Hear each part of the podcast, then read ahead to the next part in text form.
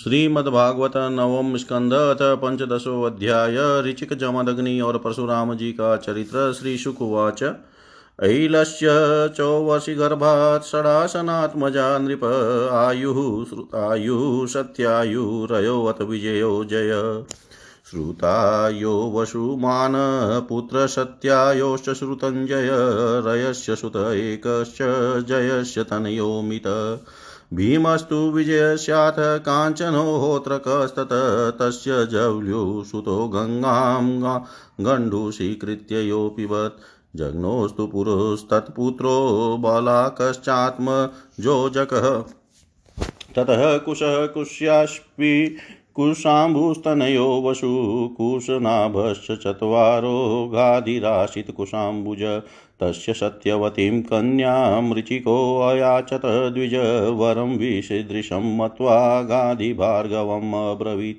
एकतः श्यामकर्णानां, हयानां चन्द्रवचसां सहस्रं दीयतां, शुल्कं कन्याया कुशिका वयम् इत्युक्तस्तन्मतं ज्ञात्वा गतः स वरुणान्तिकम् आनीय दत्त्वा तानश्वानुपयेमे वरानना।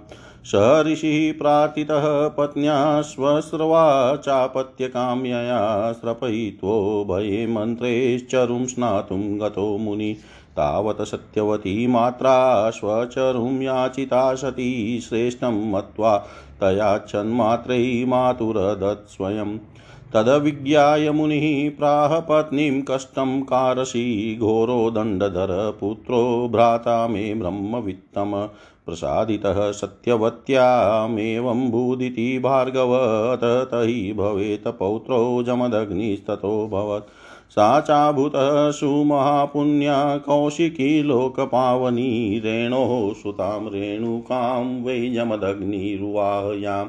तस्यां वै भार्गव ऋषे सूतावसुमदादय यवीयाञ्जज्ञ एतेषां राम इत्यभिविश्रुत यमाहुवासुदेवांसं हेय हेहयानां कुलान्तकं त्रिसप्तकृतवो य इमां चक्रे निक्षत्रियाँ महिं। दुष्टं क्षत्रं भुवो भारं ब्रह्मण्यमन मणिनशत्रजस्तमो वृतमहन फल्गुन्यपि कृते हर्षि राजोवाच, किं तन्दहो भगवतो राजन्यैरजितात्मभिः कृतं येन कुलं नष्टं क्षत्रियाणामभीक्षण श्रीशुकुवाच एहयानामधिपतिरर्जुन क्षत्रियसभ दत्तं नारायणस्यांसमाराध्य परिकर्मभिः। बाहुन दशशतं लेभे दुर्दशत्वमरातिषु अव्याहते। द्रिययोजः श्रीतेजो वीर्ययशो बलं योगेश्वर त्वमैश्वर्यं गुणायत्राणि मादय चचाराव्याहत गतिलोकेषु पवनो यथा। स्त्रीरत्नैरावृतः क्रीडन् रेवाम्बशी मदोत्कट वैजयन्ती स्रजं बिभ्रदरुरोध सरितं भुजे। विप्लावितं स्वशिबिरं प्रतिस्रोतः सरिजलै नामृश्यत तस्य तदवीर्यं वीरमाणि दशानन। गृहीतो लीलया स्त्रीणां समक्षं कृतकिल्बिषमाहिष्मत्यां सनिरुद्धो मुक्तो येन कपिर्यथा। स एकदा तु मृगयां विचरणविपिने वने यदृच्छयाश्रमपदं जमदग्नेरुपाविशत् तस्मै स नरदेवाय मुनिर्हण्माहरत ससेन्यामात्यवाहाय हविष्यमत्या तपोधन स वीरस्तत्र तद्दृष्ट्वा आत्मैश्वर्यातिशायनं तन्नाद्रियताग्निहोत्र्यां साभिलाष सहेयय। अविद्यानीं ऋषे दर्पान्नराणहतुमचोदयते च माहिष्मतीं निन्युः संवत्सां क्रन्दति बलात्। अत राजनी निर्याते राम आश्रम् आगत, श्रुत्वा ततः तस्य दौरात्म्यं चुक्रोधायिरिवाहत। घोरमादाय परशुं शतुनं चर्मकामुकम् अन्वद्धावत दुर्दर्शो मृगेन्द्र इव युत्तमम्। तमापतन्तं भृगुवर्यमोजसा, धनुर्धरं बाणपरश्वधायुधम्। ऐणेयचर्माम्बरमर्कधामभिर्युतं जटाभिदृदृशे पुरीं विशन् अचोदयदस्तिरथाश्वपतिभिर्गदाशिबाण षष्टिशतग्निशक्तिभिः अक्षौहिणी सप्तदशातिभीषणास्ताराम एको भगवान् सूदयत।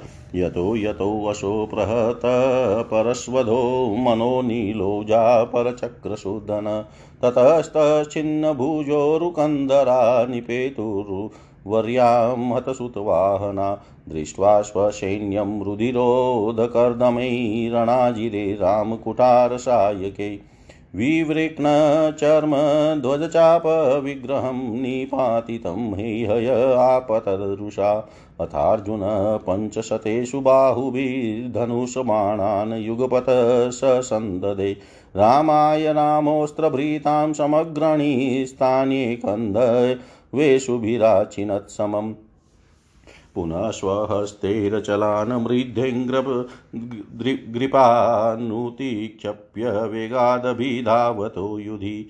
भुजान् कुटारेण कठोरनेमिना चिचेद रामः प्रशमं त्वयैरिव कृतबाहो शिरस्तस्य गिरे शृङ्गमिवाहर तदेपि तर्हि तत्पुत्रायुतं दु ध्रुवुर्भयात् अग्निहोत्रीमुपावर्त्य संवत्सां परवीरः समुपेत्याश्रमं पित्रे परिकृष्टां समर्पयत्। स्वकर्म तत्कृतं रामपित्रे भ्रातृभ्य एव च वर्णयामास तच्छ्रुत्वा जमदग्निरभाषत। राम राम महाबाहो, भवान् पापं कारसि तव दीनरदेवं यत सर्वदेवमयमृता वयं हि ब्राह्मणास्तात्, क्षमयाहर्ण। तां गता यया लोकगुरुदेव, पारमेष्ट्यमगात्पदम्। क्षमया रोचते लक्ष्मी ब्राह्मिशौरी यथा प्रवाक्षणीनामाशु भगवास्तुष्यते हरिरीश्वर। राज्ञो मूर्धाभिषिक्तस्य वधो ब्रह्मवदाद्गुरुतीतशंसेव याचाहो जय्यागाच्युतचेतन तीतसंसैव याचाहो जय्यगाच्युतचेतन श्री सुखदेव जी कहते हैं, परीक्षित उर्वशी के गर्भ से पुरुरवा के छह पुत्र वे आयु, श्रुता, श्रुतायु, सत्यायु, रथ विजय और जय। श्रुत्रायु का पुत्र था वसुमान, सत्यायु का श्रुतंजय, रय का एक और जय का अमित। विजय का भीम भीम का कांचन कांचन का होत्र और होत्र का पुत्र था जयु ये जयु वही थे जो गंगा जी को अपनी अंजलि में लेकर पी गए थे। जहनु का पुत्र था पुरु पुरु का बलाक और बलाक का अजक अजक का कुश था। कुश के चार पुत्र थे, कुशाम्बु, तनय, वसु और कुशनाभ। इनमें से कुशाम्ब के पुत्र हुए, पुत्र घाधी हुए। परिचित घाधी की कन्या का नाम था सत्यवती। ऋचिक ऋषि ने घाधी के से उनकी कन्या मांगी। घाधी ने यह समझ कर कि ये कन्या के योग्य वर नहीं है ऋचिक से कहा, मुनिवर, हम लोग कुशिक वंश के हैं, हमारी कन्या मिलनी कठिन है, इसलिए आप एक हज़ार ऐसे घोड़े लाकर मुझे शुल्क रूप में दीजिए, जिनका शरीर, सारा शरीर तो श्वेत हो, परंतु एक एक कान श्याम वर्ण का हो। जब घादी ने यह बात कही, तब ऋचिक मुनि उनका आशय समझ गए और वरुण के पास जाकर वैसे ही घोड़े ले आए तथा उन्हें देकर सुंदरी सत्यवती से विवाह कर लिया। एक बार महर्षि ऋचिक से उनकी पत्नी और सास दोनों ने ही पुत्र प्राप्ति के लिए प्रार्थना की। महर्षि ऋचिक ने उनकी प्रार्थना स्वीकार करके दोनों के लिए अलग अलग मंत्रों से चरु पकाया और स्नान करने के लिए चले गए। सत्यवती की माँ ने यह समझ कर कि ऋषि ने अपनी पत्नी के लिए श्रेष्ठ चरु पकाया होगा, उसे वह चरु मांग लिया। इस पर सत्यवती ने अपना चरु तो माँ को दे दिया और माँ का चरु वह स्वयं खा गई। जब ऋचिक मुनि को इस बात का पता चला, तब उन्होंने अपनी पत्नी सत्यवती से कहा कि तुमने बड़ा अनर्थ कर डाला। अब तुम्हारा पुत्र तो लोगों को दंड देने वाला घोर प्रकृति का होगा और तुम्हारा भाई होगा एक श्रेष्ठ ब्रह्मवेता। सत्यवती ने ऋचिक मुनि को प्रसन्न किया और प्रार्थना की कि, स्वामी, ऐसा नहीं होना चाहिए। तब उन्होंने कहा, अच्छी बात है। पुत्र के बदले तुम्हारा पौत्र वैसा घोर प्रकृति का होगा। समय पर सत्यवती के गर्भ से जन्म, जमदग्नि का जन्म हुआ। सत्यवती समस्त लोकों को पवित्र करने वाली परम पुण्यमयी कौशिकी नदी बन गई। रेणु ऋषि की कन्या थी रेणु का जमदग्नि ने उसका पानी ग्रहण किया। रेणुका के गर्भ से जमदग्नि के ऋषि ए वसुमान आदि कई पुत्र हुए, उनमें सबसे छोटे परशुराम जी थे। उनका यश सारे संसार में प्रसिद्ध है। कहते हैं कि हे हय वंश का अंत करने के लिए स्वयं भगवान ने ही परशुराम के रूप में अंशावतार ग्रहण किया था। उन्होंने इस पृथ्वी को इक्कीस बार क्षत्रियहीन कर दिया। यद्यपि क्षत्रियों ने उनका थोड़ा सा भी अपराध, थोड़ा सा ही अपराध किया था, फिर भी वे लोग बड़े दुष्ट ब्राह्मणों के अभक्त रजोगुणी और विशेष करके तमोगुणी हो रहे थे। यही कारण था कि वे पृथ्वी के बाहर हो गए थे और इसी के फलस्वरूप भगवान परशुराम ने उनका नाश करके पृथ्वी का भार उतार दिया। राजा परीक्षित ने पूछा, भगवान अवश्य ही उस समय के क्षत्रिय विषय लोलुप हो गए थे, परंतु उन्होंने परशुराम जी का ऐसा कौन सा अपराध कर दिया, जिसके कारण उन्होंने बार बार क्षत्रियों के वंश का संहार किया? श्री सुखदेव जी कहने लगे, परीक्षित, उन दिनों हे हय वंश का अधिपति था अर्जुन। वह एक श्रेष्ठ क्षत्रिय था। उसने अनेकों प्रकार की सेवा शुश्रूषा करके भगवान नारायण के अंशावतार दत्तात्रेय जी को प्रसन्न कर लिया। और उनसे एक हज़ार भुजाएँ तथा कोई भी शत्रु युद्ध में पराजित न कर सके, यह वरदान प्राप्त कर लिया। साथ ही इंद्रियों का अबाध बल, अतुल संपत्ति, तेजस्विता, वीरता, कीर्ति और शारीरिक बल भी उसने उनकी कृपा से प्राप्त कर लिए थे। वह योगेश्वर हो गया था। उसमें ऐसा ऐश्वर्य था कि वह सूक्ष्म से सूक्ष्म स्थूल से स्थूल रूप धारण कर लेता, सभी सिद्धियाँ उसे प्राप्त थी। वह संसार में वायु की तरह सब जगह बेरोक टोक विचरा करता। एक बार गले में वे जयंती माला पहने सहस्त्र बाहु अर्जुन, बहुत सी सुंदरी स्त्रियों के साथ नर्मदा नदी में जल विहार कर रहा था। उस समय मदोन्मत सहस्त्रबाहु ने अपनी बाहों से नदी का प्रवाह रोक दिया। दशमुख रावण का शिविर भी वहीं कहीं पास में ही था। नदी की धारा उल्टी बहने लगी, जिससे उसका शिविर डूबने लगा। रावण अपने को बहुत बड़ा वीर तो मानता ही था, इसलिए सहस्त्रार्जुन का यह पराक्रम उससे सहन नहीं हुआ। जब रावण सहस्त्रबाहु अर्जुन के पास जाकर बुरा भला कहने लगा, तब उसने स्त्रियों के सामने ही खेल खेल में रावण को पकड़ लिया और अपनी राजधानी महिष, माहिष्मती ले जाकर बंदर के समान कैद कर लिया। पीछे पुलस्त्य जी के कहने से सहस्त्रबाहु ने रावण को छोड़ दिया। एक दिन सहस्त्रबाहु अर्जुन शिकार खेलने के लिए बड़े घोर जंगल में निकल गया था। देव वशव जमदग्नि मुनि के आश्रम पर जा पहुँचा। परम तपस्वी जमदग्नि मुनि के आश्रम में कामधेनु रहती थी। उसके प्रताप से उन्होंने सेना मंत्री और वाहनों के से साथ हे हयाधिपति का खूब स्वागत सत्कार किया। वीर हे हयाधिपति ने देखा कि जमदग्नि मुनि का ऐश्वर्य तो मुझसे भी बढ़ा चढ़ा है इसलिए उसने उनके स्वागत सत्कार को कुछ भी आदर न देकर कामधेनु को ही ले चाह। उसने अभिमान वश जमदग्नि मुनि से मांगा भी नहीं अपने सेवकों को आज्ञा दी कि कामधेनु को छीन ले चलो।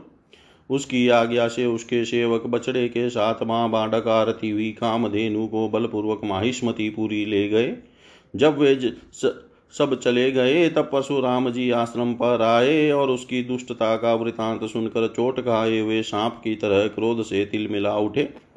वे अपना भयंकर फरसा तरकस ढाल एवं धनुष लेकर बड़े वेग से उसके पीछे दौड़े, जैसे कोई किसी ने न दबने वाला सिंह हाथी पर टूट पड़े।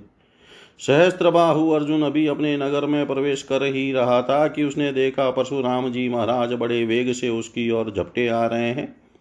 उनकी बड़ी विलक्षण झांकी थी। वे हाथ में धनुष बाण और फरसा लिए हुए थे, शरीर पर काला मृग चरम धारण किए हुए थे और उनकी जटाएँ सूर्य की किरणों के समान चमक रही थी। उन्हें देखते ही उसने गदा, खड़ग, बाण दृष्टि शतग्नि और शक्ति आदि आयुधों से सुसज्जित एवं हाथी, घोड़े, रथ तथा पदातियों से युक्त अत्यंत भयंकर सत्रह चौणी सेना भेजी। भगवान परशुराम ने बात की, बात में अकेले ही उस सारी सेना को नष्ट कर दिया। भगवान परशुराम जी की गति, मन और वायु के समान थी। बस वे शत्रु की सेना काटते ही जा रहे थे। जहाँ जहाँ वे अपने फरसे का प्रहार करते, वहाँ वहाँ सारथी और वाहनों के साथ बड़े बड़े वीरों की बाहें जांगे और कंधे कटकट कर पृथ्वी पर गिरते जाते। हयाधिपति अर्जुन ने देखा कि मेरी सेना के सैनिक उनके धनुष ध्वजाएँ और ढाल भगवान परशुराम के फरसे और बाणों से कट कट कर खून से लथपथ रणभूमि में गिर गए हैं। तब उसे बड़ा क्रोध आया और वह स्वयं भिड़ने के लिए आदम का उसने एक साथ ही अपनी पा, अपनी हज़ार भुजाओं से पाँच सौ धनुषों पर बाण चढ़ाए और परशुराम जी पर छोड़े, परंतु परशुराम जी तो समस्त शस्त्रधारियों के शिरोमणि ठहरे। उन्होंने अपने एक धनुष पर छोड़े हुए बाणों से ही एक साथ सबको काट डाला। अब हे हयाधिपति अपने हाथों से पहाड़ और पेड़ उखाड़ कर बड़े वेग से युद्ध भूमि में परशुराम जी की ओर झपटा। परंतु परशुराम जी ने अपनी तीखी धार वाले फरसे से बड़ी फूर्ति के साथ उसकी सांपों के समान भुजाओं को काट डाला। जब उसकी माहें कट गई, तब उन्होंने पहाड़ की चोटी की तरह उसका सिर ऊँचा सिर धड़ से अलग कर दिया। पिता के मर जाने पर उसके दस हज़ार लड़के डर कर भग गए। परीक्षित विपक्षी वीरों के नाशक परशुराम जी ने बछड़े के साथ कामधेनु लौटा ली। वह बहुत ही दुखी हो रही थी। उन्होंने उसे अपने आश्रम पर लाकर पिताजी को सौंप दिया और माहिष्मती में सहस्त्र ने तथा उन्होंने जो कुछ किया था सब अपने पिता तथा भाइयों को कह सुनाया। सब कुछ कहकर सुनकर जमद जमद अग्नि मुनि ने कहा, हाय हाय, परशुराम, तुमने बड़ा पाप किया। राम राम, तुम बड़े वीर हो। परंतु सर्वदेव में नरदेव का तुमने व्यर्थ ही वध किया। बेटा, हम लोग ब्राह्मण हैं। क्षमा के प्रभाव से ही हम संसार में पूजनीय हुए हैं। और तो क्या, सबके दादा ब्रह्मा जी भी क्षमा के बल से ही ब्रह्म पद को प्राप्त हुए हैं। ब्राह्मणों की शोभा क्षमा के द्वारा ही सूर्य की प्रभा के समान चमक उठती है। सर्वशक्तिमान भगवान श्री हरि भी क्षमावानों पर ही शीघ्र प्रसन्न होते हैं। बेटा सार्वभौम राजा का वध ब्राह्मण की हत्या से भी बढ़कर है। जाओ भगवान का स्मरण करते हुए तीर्थों का सेवन करके अपने पापों को धो डालो। इति श्रीमद्भागवते महापुराणे पारमंस्यां सहितायां नवं स्कन्धे पञ्चदशोऽध्याय सर्वं श्रीशां सदाशिवार्पणम् अस्तु। ॐ विष्णवे नम, ॐ विष्णवे नम, ॐ विष्णवे नमः। श्रीमद्भागवत नवम स्कंध षोडशोध्याय परशुराम जी के द्वारा क्षत्रिय संहार और विश्वामित्र जी के वंश की कथा। श्री शुकुवाच पित्रोपशिक्षितो रामस्तथेति कुरुनन्दन संवत्सरं तीर्थयात्रां कदाचित् रेणुकायाता गङ्गायां पद्ममालिनं गन्धर्वराजं क्रीडन्तम् अप्सरोभिर्पश्यत विलोकयन्ति क्रीडन्त्वमुदकातं नदीं गदा होमवेलां न सस्मार किञ्चिच्चित्ररथस्पृहा। कालात्ययं तं विलोक्य मुने शापविशङ्किता आगत्य कलशं तस्थौ पुरोधाय कृताञ्जलि व्यभिचारं मुनिर्ज्ञात्वा पत्न्या प्रकुपितो ब्रवीत्। घ्नतैना पुत्रका पापामित्युक्तास्तेन चक्रिरै। राम संचोदितः पित्रा भ्रातृनमात्रा सहावधीत् प्रभावज्ञो मुने सम्यक् समाधेस्तपसश्च स। वरेण छन्दयामाश प्रीतसत्यवतीसुतः वव्रेहतानां रामोऽपि जीवितं च स्मृतिं वधे उतस्तुस्ते कुशलिनो निद्रापायैवाञ्जसा पीतु विद्वास्तपो वीर्यं रामश्चक्रे सुहृद्वधम् ये अर्जुनस्य सुताराजन् स्मरन्तः स्वपितुवर्धं रामवीर्यपराभूता लेभिरे शर्म न क्वचित् एकदाश्रमतो रामे स भ्रातरी वनं गते वेरं लब्धछिद्रा उपागमन्। दृष्टवाग्न्यगार आशिन्मावेशितधियं मुनिं भगवत्युत्तम श्लोके जग्नुस्ते पापनिश्चया याचमाना कृपणया राममात्रातिदारुणा प्रशय्य शिरोत्कृत्य निन्युस्ते क्षत्रबन्धव। रेणुका दुःखशोकाता निघ्नन्त्यात्ममानमात्मना राम रामे हि सति तदुपसृत्य दूरस्थो हारामेत्यातवत् स्वनं त्वरय्याश्रममासाद्य ददृशे पितरं हतं। तद्दुःखरोषामशातीत् शोकवेगविमोहित हातात् साधो धर्मिष्ठ त्यक्त्वा स्मानस स्वर्गतो भवान्। विलप्येयवं पितुदेहं निधाय भ्रातृषु स्वयं प्रगृह्य परशुं रामछत्रान्ताय मनो ददे गत्वा माहिष्मतीं रामो ब्रह्मग्नविहतश्रियं तेषां सशीर्षभिराजन्मध्ये चक्रे महागिरिम्। तद्रक्तेन नदीं घोरां ब्रह्मण्यभयावहां हेतुं कृत्वा पितृवधं क्षत्रेयमङ्गलकारिणि त्रिः सप्तकृत्वः पृथ्वीः कृत्वा निक्षत्रिया प्रभु। समन्तपञ्चके चक्रे शोणितो दानहृदान नृप पीतुकायेन सन्धाय शिरादाय बहिषि सर्वदेवमयं देवमात्मानमयजन्मकै। ददो प्राचीं दिशं होत्रै ब्रह्मणै दक्षिणां दिशम् अधर्वर्यै प्रतीचिं वै उद्गात्रै उत्तरां दिशम् अन्येभ्यो वान्तरदिश कश्यपाय च मध्यत आर्यावतमुपद्रष्टै सदस्येभ्यस्ततः परम् ततश्चावभृतस्नानविधुताशेषकिल्बिषः सरस्वत्यां ब्रह्मनद्यां रेजे व्यभ्रैवांशुमान्। स्वदेहं जमदग्निस्तु लब्ध्वा संज्ञानलक्षणं ऋषीणां मण्डले शोभूत सप्तमो रामपूजित। जामदग्न्योऽपि भगवान् रामकमललोचन आगामिन्यन्तरे राजन् वर्तयिष्यति वै बृहत्।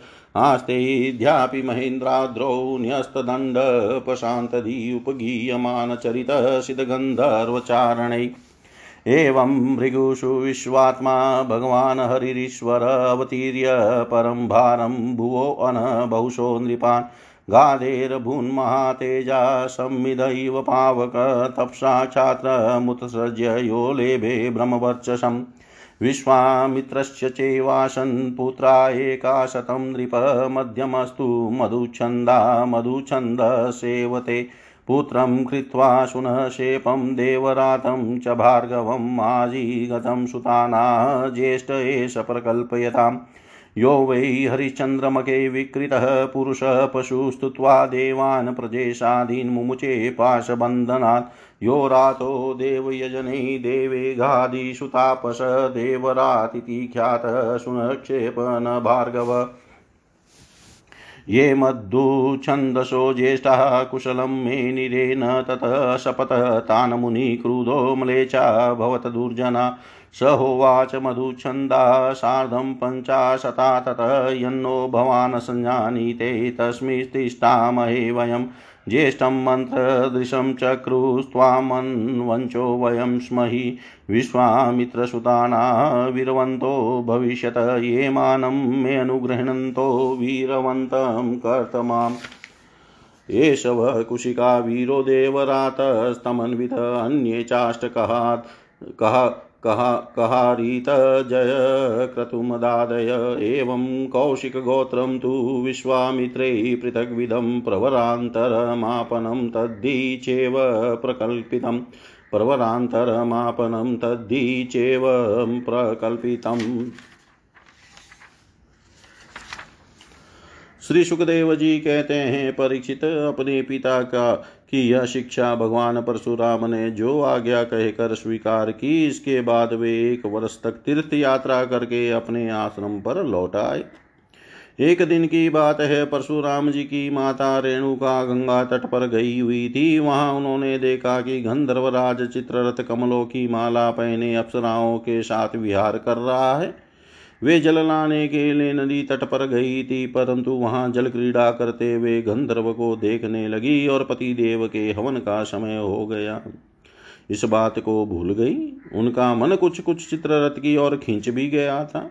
हवन का समय बीत गया। यह जानकर वे महर्षि जमदग्नि के साप से भयभीत हो गई और तुरंत वहाँ से आश्रम पर चली आई। वहाँ जल का कलश महर्षि के सामने रखकर हाथ जोड़ खड़ी हो गई। जमदग्नि मुनि ने अपनी पत्नी का मानसिक व्यभिचार जान लिया और क्रोध करके कहा, मेरे पुत्रों, इस पापिनी को मार डालो, परंतु उनके किसी भी पुत्र ने उनकी वह आज्ञा स्वीकार नहीं की। इसके बाद पिता की आज्ञा से परशुराम जी ने माता के साथ सब भाइयों को भी मार डाला। इसका कारण था, वे अपने पिताजी के योग और तपस्या का प्रभाव भली भांति जानते थे।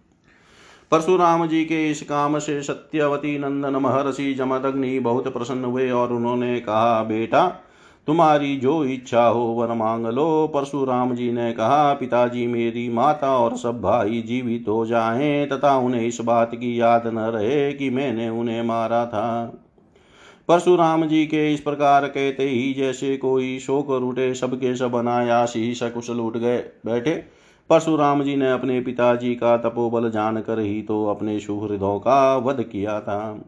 परीक्षित सहस्त्रबाहु अर्जुन के जो लड़के परशुराम जी से हार कर भाग गए थे, उन्हें अपने पिता के वध की याद निरंतर बना रहती थी। कहीं एक क्षण के लिए भी उन्हें चैन नहीं मिलता था। एक दिन की बात है, परशुराम जी अपने भाइयों के साथ आश्रम से बाहर वन की ओर गए हुए थे। वे अवसर पाकर वैर साधने के लिए शस्त्र भाऊ के लड़के वहाँ आ पहुँचे। उस समय महर्षि जमदग्नि अग्निशाला में बैठे हुए थे और अपनी समस्त वृत्तियों से पवित्र कीर्ति भगवान के ही चिंतन में मग्न हो रहे थे। उन्हें बाहर की कोई शुद्ध न थी। उसी समय उन पापियों ने जमदग्नि ऋषि को मार डाला। उन्होंने पहले से ही ऐसा पाप पुण्य निश्चय कर रखा था। परशुराम की माता रेणुका बड़ी दीनता से उनसे प्रार्थना कर रही थी। परंतु उन सब सबों ने उनकी एक न सुनी। वे बलपूर्वक महर्षि जमदग्नि का सिर काट कर ले गए। परीक्षित वास्तव में वे निक्ष क्षत्रिय अत्यंत क्रूर थे। सती रेणु का दुख और शोक से आतुर हो गई। वे अपने हाथों, अपनी छाती और सिर पीट पीट कर ज़ोर ज़ोर से रोने लगी। परशुराम, बेटा परशुराम, शीघ्र आओ। परशुराम जी ने बहुत दूर से माता का हाराम यह करुण क्रंदन सुन लिया। वे बड़ी शीघ्रता से आश्रम पर आए और वहाँ आकर देखा कि पिताजी मार डाले गए हैं। परीक्षित उस समय परशुराम जी को बड़ा दुख हुआ। साथ ही क्रोध सहिष्णुता मानसिक पीड़ा और शोक के वेग से वे अत्यंत मोहित हो गए। हाय पिताजी, आप तो बड़े महात्मा थे। पिताजी, आप तो धर्म के सच्चे पुजारी थे। आप हम लोगों को छोड़कर स्वर्ग चले गए। इस प्रकार विलाप कर उन्होंने पिता का शरीर तो भाइयों को सौंप दिया और स्वयं हाथ में फरसा उठाकर क्षत्रियों का संहार कर डालने का निश्चय किया। परीक्षित परशुराम जी ने महिष्मती नगरी में जाकर सहस्त्र बाहु अर्जुन के पुत्रों के शीरों से नगर के बीचों बीच एक बड़ा भारी पर्वत खड़ा कर दिया।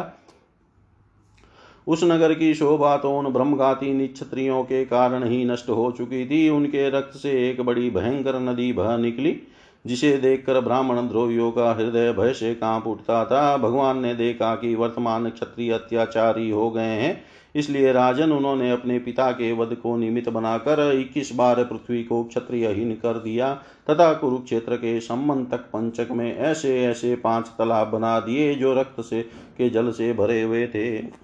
परशुराम जी ने अपने पिताजी का सिर लाकर उनके धड़ से जोड़ दिया और यज्ञ द्वारा सर्वदेवमय आत्मस्वरूप भगवान का यजन किया। यज्ञों में उन्होंने पूर्व दिशा होता को, दक्षिण दिशा ब्रह्मा को, पश्चिम दिशा ध्रुवयु को और उत्तर दिशा सामगान करने वाले उद्गाता को दे दी। इसी प्रकार अग्नि गौण आदि विदिशाएँ ऋत्विजों को दी, कश्यप जी की बंध्य भूमि दी, उपद्रष्टा को आर्याव्रत दिया तथा दूसरे सदस्यों को अन्य अन्य दिशाएँ प्रदान कर दी। इसके बाद यह ज्ञान स्नान करके वे समस्त पापों से मुक्त हो गए और ब्रह्म नदी सरस्वती के तट पर मेघ रहित सूर्य के समान शोभायमान हुए। महर्षि जमदग्नि को स्मृति रूप संकल्पमय शरीर की प्राप्ति हो गई। परशुराम जी से सम्मानित होकर वे सप्तषियों के मंडल में सातवें ऋषि हो गए। परीक्षित कमल लोचन जमदग्नि नंदन भगवान परशुराम आगामी मनवंतर में सप्तषियों के मंडल में रहकर वेदों का विस्तार करेंगे। वे आज भी किसी को किसी प्रकार का दंड न देते हुए शांत चित्त से महेंद्र पर्वत पर निवास करते हैं। वहाँ सिद्ध गंधर्व और चारण उनके चरित्र का मधुर स्वर से गान करते रहते हैं। सर्वशक्तिमान विश्वात्मा भगवान श्री हरि ने इस प्रकार भृगुवंशियों में अवतार ग्रहण करके पृथ्वी के भारभूत राजाओं का बहुत बार वध किया। महाराज गादी के पुत्र हुए प्रज्वलित अग्नि के समान परम तेजस्वी विश्वामित्र जी, इन्होंने अपने तपो, तपोबल से क्षत्रिय तव का त्याग करके ब्रह्म तेज प्राप्त कर लिया। परिचित विश्वामित्र जी के सौ पुत्र थे। उनमें बिचले पुत्र का नाम था मधुचंदा। इसलिए सभी पुत्र मधुचंदा के ही नाम से विख्यात हुए। विश्वामित्र जी ने भृगुवंशी अजित गर्त के पुत्र अपने भानजे शून से को, जिसका एक नाम देवरात भी था, पुत्र रूप में स्वीकार कर लिया और अपने पुत्रों से कहा कि तुम लोग इसे अपना बड़ा भाई मानो। यह वही प्रसिद्ध भृगुवंशी सुन शेप था, जो हरिश्चंद्र के यज्ञ में यज्ञ पशु के रूप में मोल लेकर लाया गया था। विश्वामित्र जी ने प्रजापति वरुण आदि देवताओं की स्तुति करके उसे पाश बंधन से छुड़ा लिया था। देवताओं के यज्ञ में यही सुन शेप देवताओं द्वारा विश्वामित्र जी को दिया गया था। अतः देवी रात इस व्युत्पत्ति के अनुसार घादी वंश में यह तपस्वी देवरात के नाम से विख्यात हुआ। विश्वामित्र जी के पुत्रों में जो बड़े थे, उन्हें शिवनशेप को बड़ा भाई मानने की बात अच्छी न लगी। ईश्वर विश्वामित्र जी ने क्रोधित होकर उन्हें साप दे दिया कि, दुष्टों, तुम सब मलेच हो जाओ। इस प्रकार जब उनचास भाई मलेच हो गए, तब विश्वामित्र जी के बिचले पुत्र मधुचंदा ने अपने छोटे पचासों भाइयों के साथ कहा, पिताजी, आप हम लोगों को जो आज्ञा करते हैं, हम उसका पालन करने के लिए तैयार हैं। यह कहकर मधुचंदा ने मंत्र दृष्टा सुनह शेप को बड़ा भाई स्वीकार कर लिया और कहा कि हम सब तुम्हारे अनुयायी छोटे भाई हैं। तब विश्वामित्र जी ने अपने इन आज्ञाकारी पुत्रों से कहा, तुम लोगों ने मेरी बात मानकर मेरे सम्मान की रक्षा की है। इसलिए तुम लोगों जैसे सपुत सुपुत्र प्राप्त करके मैं धन्य हुआ। मैं तुम्हें आशीर्वाद देता हूँ कि तुम्हें भी सुपुत्र प्राप्त होंगे। मेरे प्यारे पुत्रों, यह देवरात सुनशेप भी तुम्हारे ही गोत्र का है। तुम लोग इसकी आज्ञा में रहना। परीक्षित विश्वामित्र जी के अष्टक हारित जय और क्रतुमान आदि और भी पुत्र थे। इस प्रकार विश्वामित्र जी की संतानों से कौशिक गोत्र में कई भेद हो गए और देवरात को बड़ा भाई मानने के कारण उसका प्रवर ही दूसरा हो गया। इति श्रीमद्भागवते महापुराणे पारमंस्यां संहितायां नवं स्कन्धे षोडशोऽध्याय सर्वं श्रीशां सदाशिवार्पणम् अस्तु। ॐ विष्णवे नम, ॐ विष्णवे नम, ॐ विष्णवे नमः। श्रीमद्भागवतः नवम स्कंदत सप्तशोध्याय क्षत्रवृध रज़ी आदि राजाओं का वंश राजाओं के वंश का वर्णन। श्री शुकुवाच यः पुरुरवशः पुत्र आयुस्तस्या भवन् सुतः नहुषचत्रवृदश्च रजीरम्भश्च वीर्यवान्। अनेन इति राजेन्द्र शृणुक्षत्रवृधोऽन्वयं क्षत्रवृधसुतस्यासन् सुहोत्रस्यात्मजास्त्रय काश्यः कुशो घृत्समद इति समदाद्भुतः शुनकः शौनको यस्य ब्रह्य च प्रवरो मुनि।